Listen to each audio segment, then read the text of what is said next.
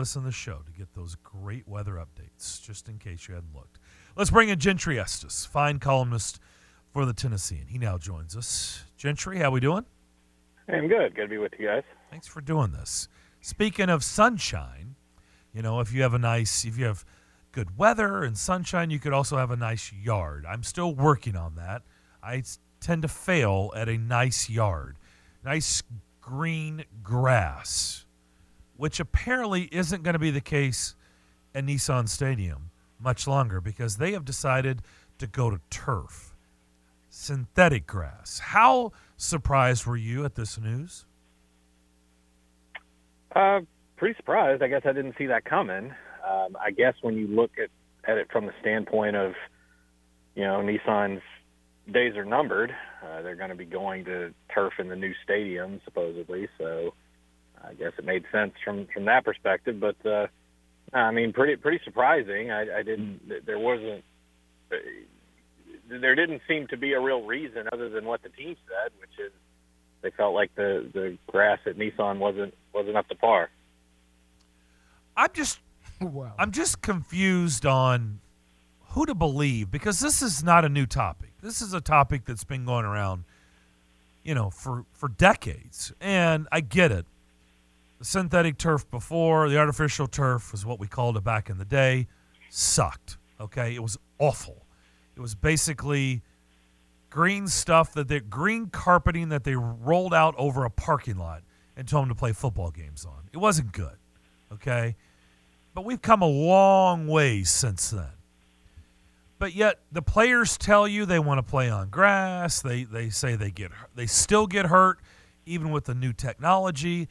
But yet the Titans really took a different approach and they're like, "Yeah, we feel like this is going to cut down on our injuries," which was really interesting to hear because that's the narrative for a good while now has been, man, it's just you got to play on grass. It'll the the synthetic turf is still you know, a direct result of a lot of injuries in the league. Yeah, I mean, I, I think when you, if you were to talk to players, I mean, I, I still think the the general consensus is they would rather play on grass, and the turf is just less forgiving and uh, you know just just harder on the body in general, but also in terms of injuries. I, I think I was it was fascinating to me to see the, the Titans basically say their reason in doing this was was to help limit injuries, and I, you know, look if they really believe that, and you look at what's happened with this team the last couple of years, and, and I think the, the injuries, it's been ridiculous to, to a point that I'm not sure that the team fully grasps exactly why that's happened. And, and they're trying to look for ways to fix it. If, if they believe this is a way to fix it, then, then, then God bless them, go do it. Um, but to, to me, I, I think you, you, you kind of go back to the fact that turf is cheaper. It's, it's easier to maintain. And I, I, I, think that's why you you've seen some other cities do this. Uh, Charlotte, most notably, uh, went away from it recently. Uh, at the same time that they brought in an MLS team to kind of, you know, stop the the wear and tear. Uh, Nashville had an MLS team play in Nissan uh, for a couple of years without switching over to turf. Mm-hmm. And um, you know, that's also an aspect of this that I mentioned in a column that, that hasn't really been brought up much, but it, it could hurt the city's ability to get uh, U.S. soccer games here for the next few years. U.S. soccer's always liked coming to Nissan. They they always seem to to play big games, qualifiers, certain things. The Mexican national team played there recently, so uh, you know, from a soccer standpoint, it, it makes Nissan a lot less desirable. Well, I think even and help me with this, Justin. We've had Butch Spyridon on mm-hmm. a lot on the show, and and here recently, I know World Cup. He, I'm pretty sure he said they won't even play right? They have you have to have a grass surface, or they won't play at your venue. Did that, he not say that? He he did express that, yeah. Uh, so I, I, think like that natural ga- uh, grass, but uh, but we were out of the running for the World Cup at this point, which I think is part of this move. If we thought the World Cup was still coming here in 26, then I'm not sure they would move away from the grass. But it's not coming. Nashville was not selected. So, you know, if, if we want to do anything soccer related, I've got good news. There's a place not far from here uh, that does have natural grass that is soccer only, where yeah. people can play. Yeah, and you're, and that's But I think that's I'm asking because Gentry's. Yeah. You know, we've had these qualifier games and Concacaf. We've had these other Yeah, no, yeah. big soccer events, and they've always played on grass. I do wonder if all of that will completely dry up if they have synthetic turf. I don't know. Something I guess to monitor. Well, and I, I think it, with the new stadium, that was probably. I mean, that was going to happen anyway. Yeah.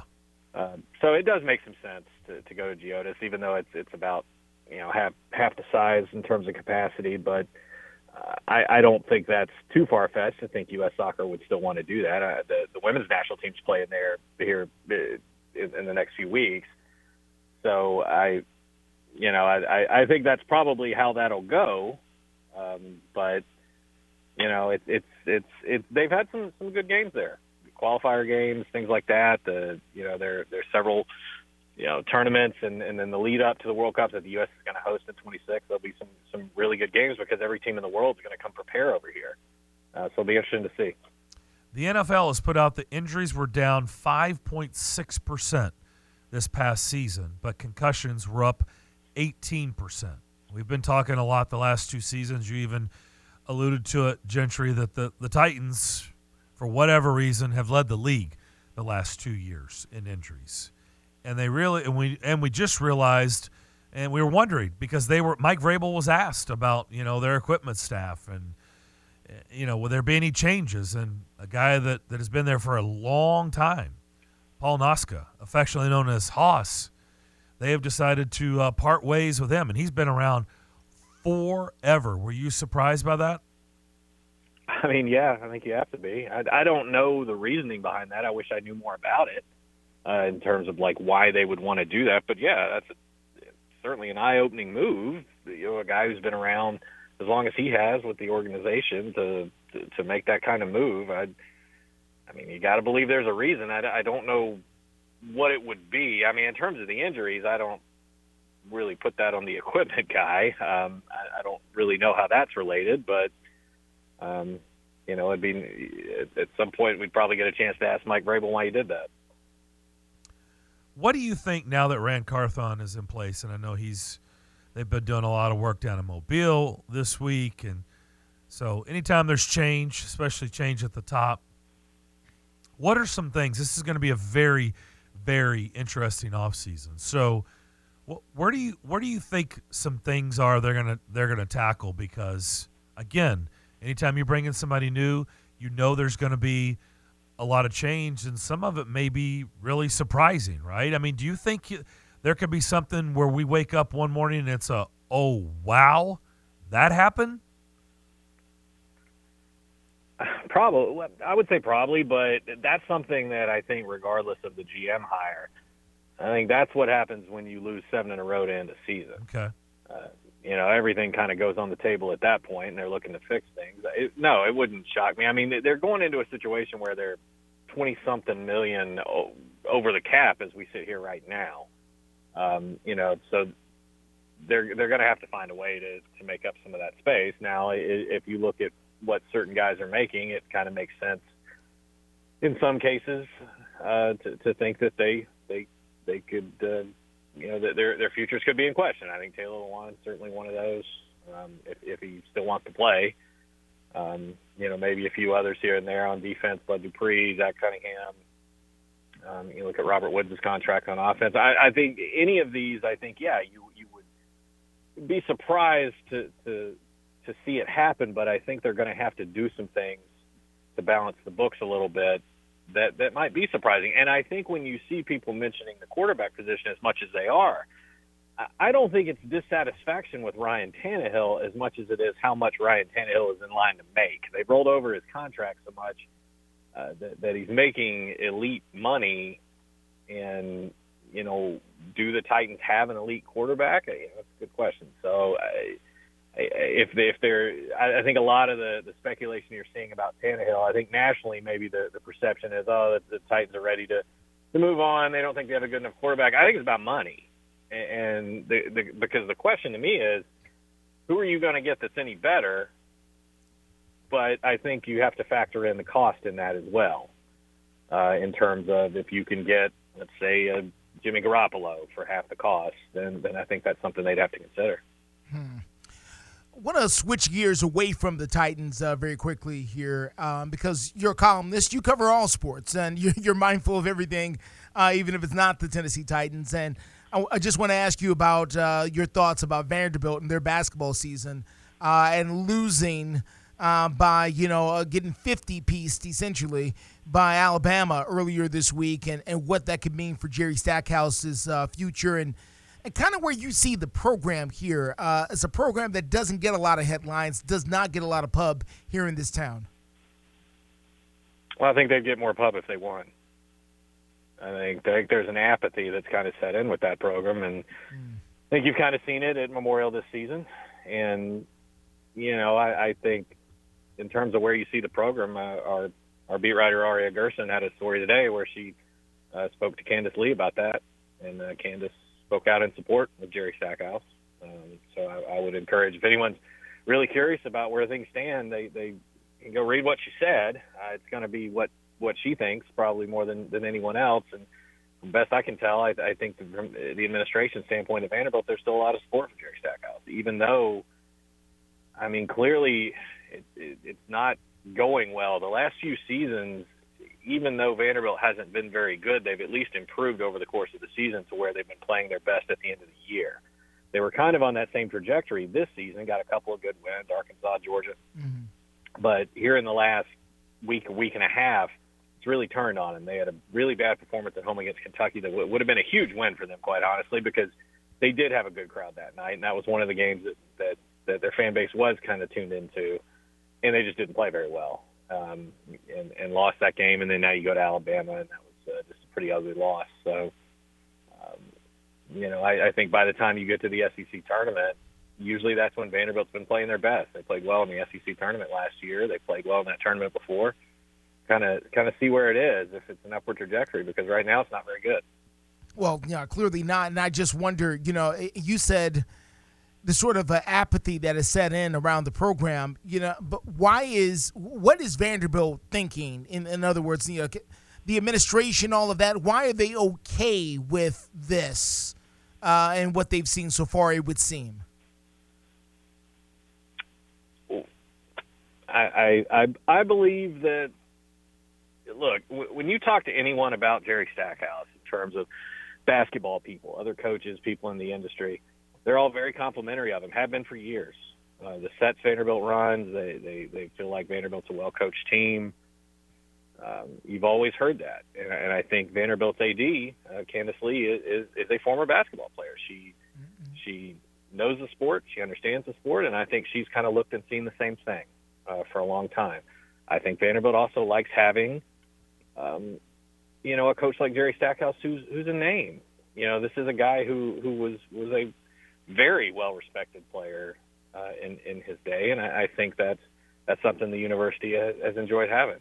Um, but the results are going to have to match at some point, and, and I feel like this really for the first time uh, since he's been with the program is, is when people are starting to get serious about okay, maybe it's it's time to try someone else because it's just it's just not happening. Yeah.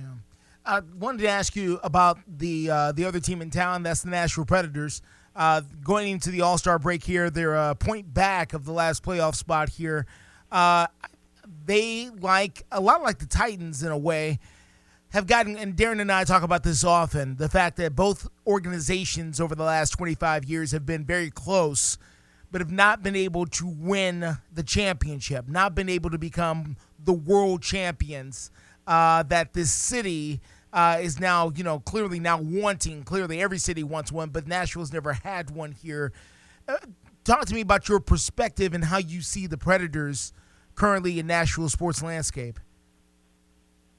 How do I see them in the Nashville sports landscape?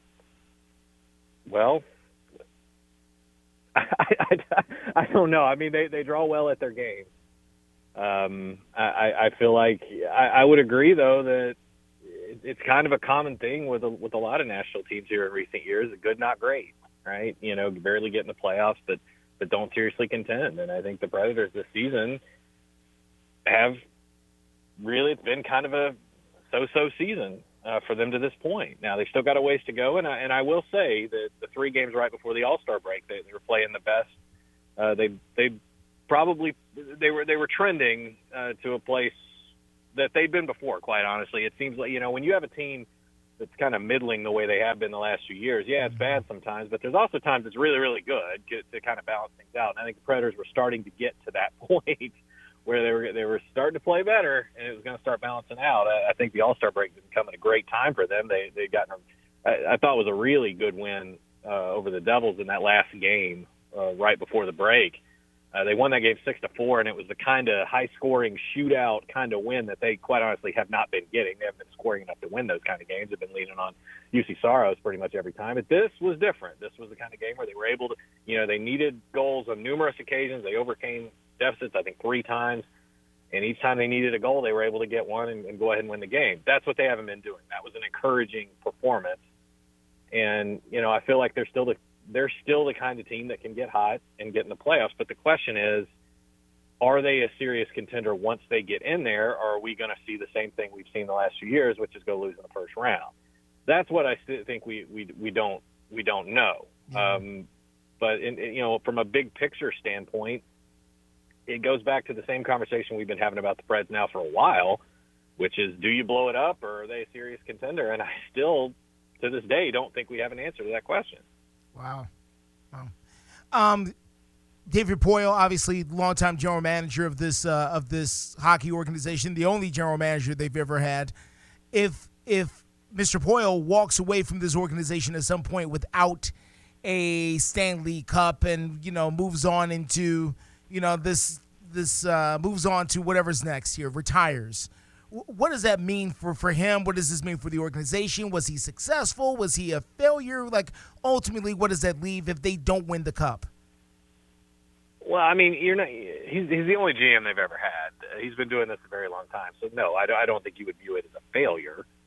Um, but clearly, he he wants to to win a cup. I mean, he he knows as much as anyone. I think involved in that organization, he's invested in wanting to do that. So, I mean, um, I feel like, from Poile's standpoint, it's not for lack of effort, certainly, but uh, when you look at that team, there's a lot of you know guys who are who are on expensive deals and long term deals, and I've kind of felt like for a number of years now there really just wasn't a lot he could do uh, in terms of flexibility with the cap because of some of these deals, and, and they really don't have a choice at this point but to kind of ride it out and hope that your guys, Forsberg, Duchene, Johansen, Josi, these guys play to the level that, that, that they're being paid and that you expect them to play to. And, and I, I don't think that's unique in terms of a, of a GM in, in, in hockey where unlike the NFL, you know, hockey, you can't really get out of these deals. And so uh, the question is, is, is it enough? And, you know, for the last few years with the Predators, it, it hasn't been. Uh, again, they've, pretty good, not great. And you know, as we sit here now, it, I, I think we'd had this conversation at this point in the season last year. They they had been playing a lot better, and they kind of limped to the finish line. So, are they going to to get hot and improve and be playing well at the right time of year? I think that's the hope. Gentry, we appreciate the visit. Have a great weekend. We'll talk down the road. Thank you, sir. Yeah, you bet. Take care, guys. Gentry Estes, fine columnist for the Tennessean. We'll